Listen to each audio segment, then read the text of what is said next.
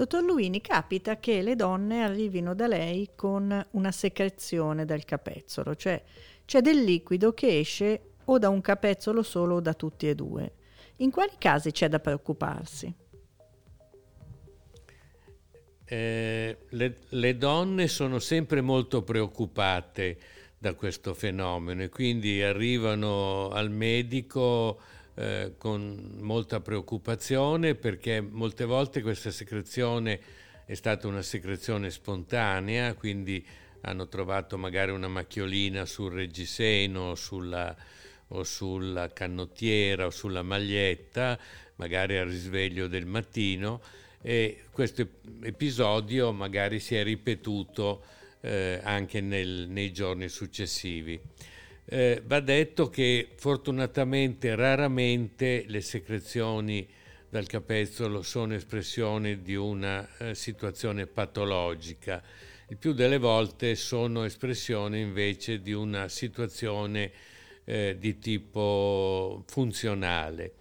Eh, mi spiego meglio, nei dotti retroareolari, cioè che si trovano proprio eh, dietro il capezzolo, eh, spesso in donne che hanno allattato, eh, vanno incontro mh, mh, col tempo a dei fenomeni di tipo infiammatorio cronico, vale a dire i dotti tendono a dilatarsi e quindi si forma del liquido eh, in, in, questi dotti proprio dietro il capezzolo. Qualche volta questa, questa secrezione avviene spontaneamente, quindi è una sorta di drenaggio di questo liquido che è eh, legato ad un'infiammazione cronica, ma di cui la paziente non ha alcun sintomo, che diciamo si manifesta all'esterno.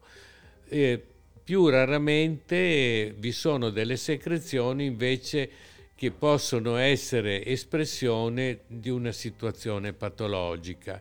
In questo caso la secrezione è cosiddetta monoporica, cioè esce da un, eh, in, in un punto ben preciso, da un dotto ben preciso. Di solito è una secrezione di tipo sieroso limpida, qualche volta è eh, siero ematica oppure ematica.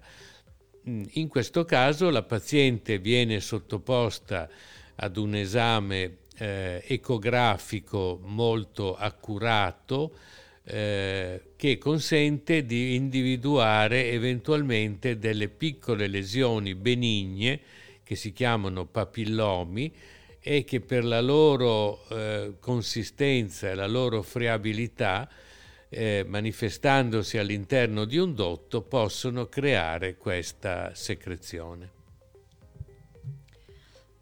Le secrezioni possono essere trasparenti, gialle, giallo-verdastre, rosse, rosso chiaro, rosso scuro. C'è un colore che deve un, po- un pochino più allarmare e invece un colore più tranquillizzante?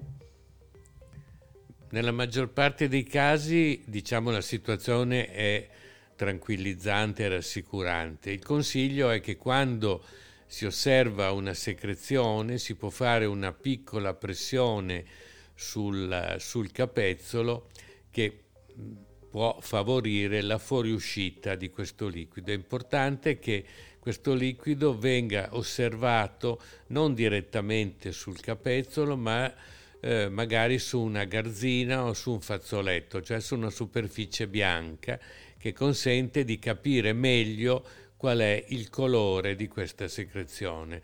Una secrezione magari che appare scura, viceversa eh, posizionata su un fazzoletto bianco appare invece verdastra e questo già è una situazione che può rassicurare la paziente perché questo tipo di secrezioni che sono frequenti sono espressione di una situazione non patologica, vale a dire non tumorale. Molto bene, grazie, alla prossima.